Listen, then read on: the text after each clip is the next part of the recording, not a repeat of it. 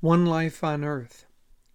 I rarely recommend films, but we saw a new one last week that is not only engrossing, but important to the future of humanity.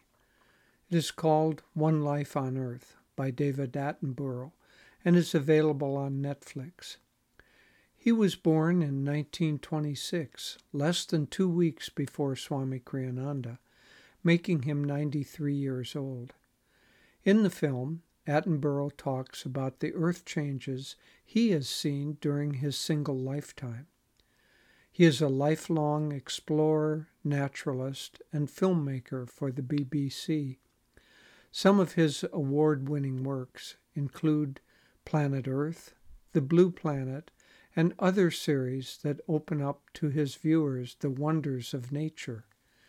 The photography of his films is magnificent and toward the end of each episode, he offers us a gentle reminder that mankind is harming the planet's ecosystems. In One Life on Earth, his reminders are no longer understated, but urgent. He tracks three factors that have worsened during his life population, atmospheric carbon, and the percentage of land that is still wild.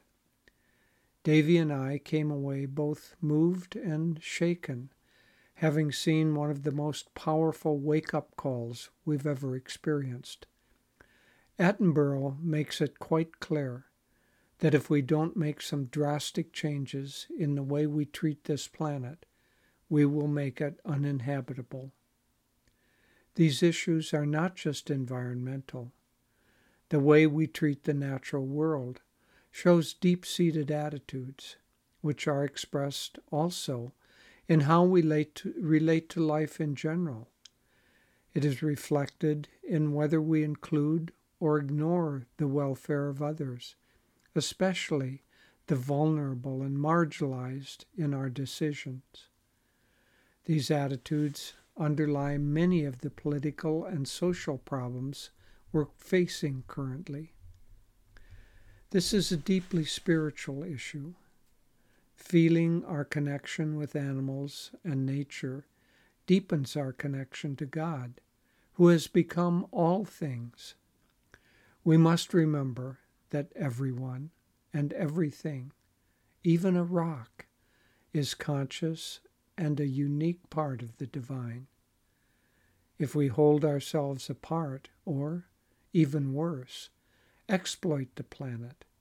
We separate ourselves from God and get further enmeshed in delusion. Swami Kriyananda was highly sensitive to these areas. At one point, he suggested we choose a particular aspect of nature and connect more deeply with it. For some, it might be birds, for others, rivers, or mountains, or trees.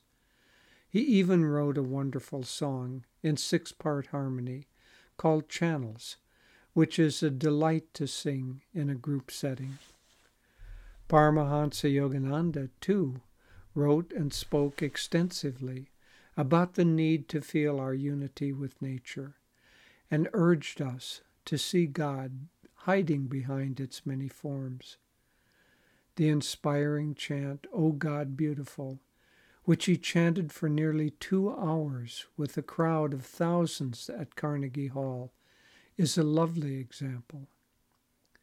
O God beautiful, in the forest thou art green, in the mountain thou art high, in the river thou art restless, in the ocean thou art grave.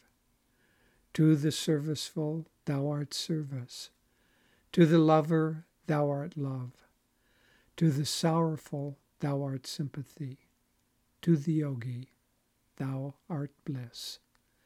In closing, I urge you to watch this vital film and to do your part in making needed changes. The lives of eagles and elephants, of water bugs and whales, of roses and redwoods, all depend for their perpetuation on the love of mankind. Perhaps nearer to us is that our children and grandchildren will flourish or perish, depending on whether or not each of us does our part.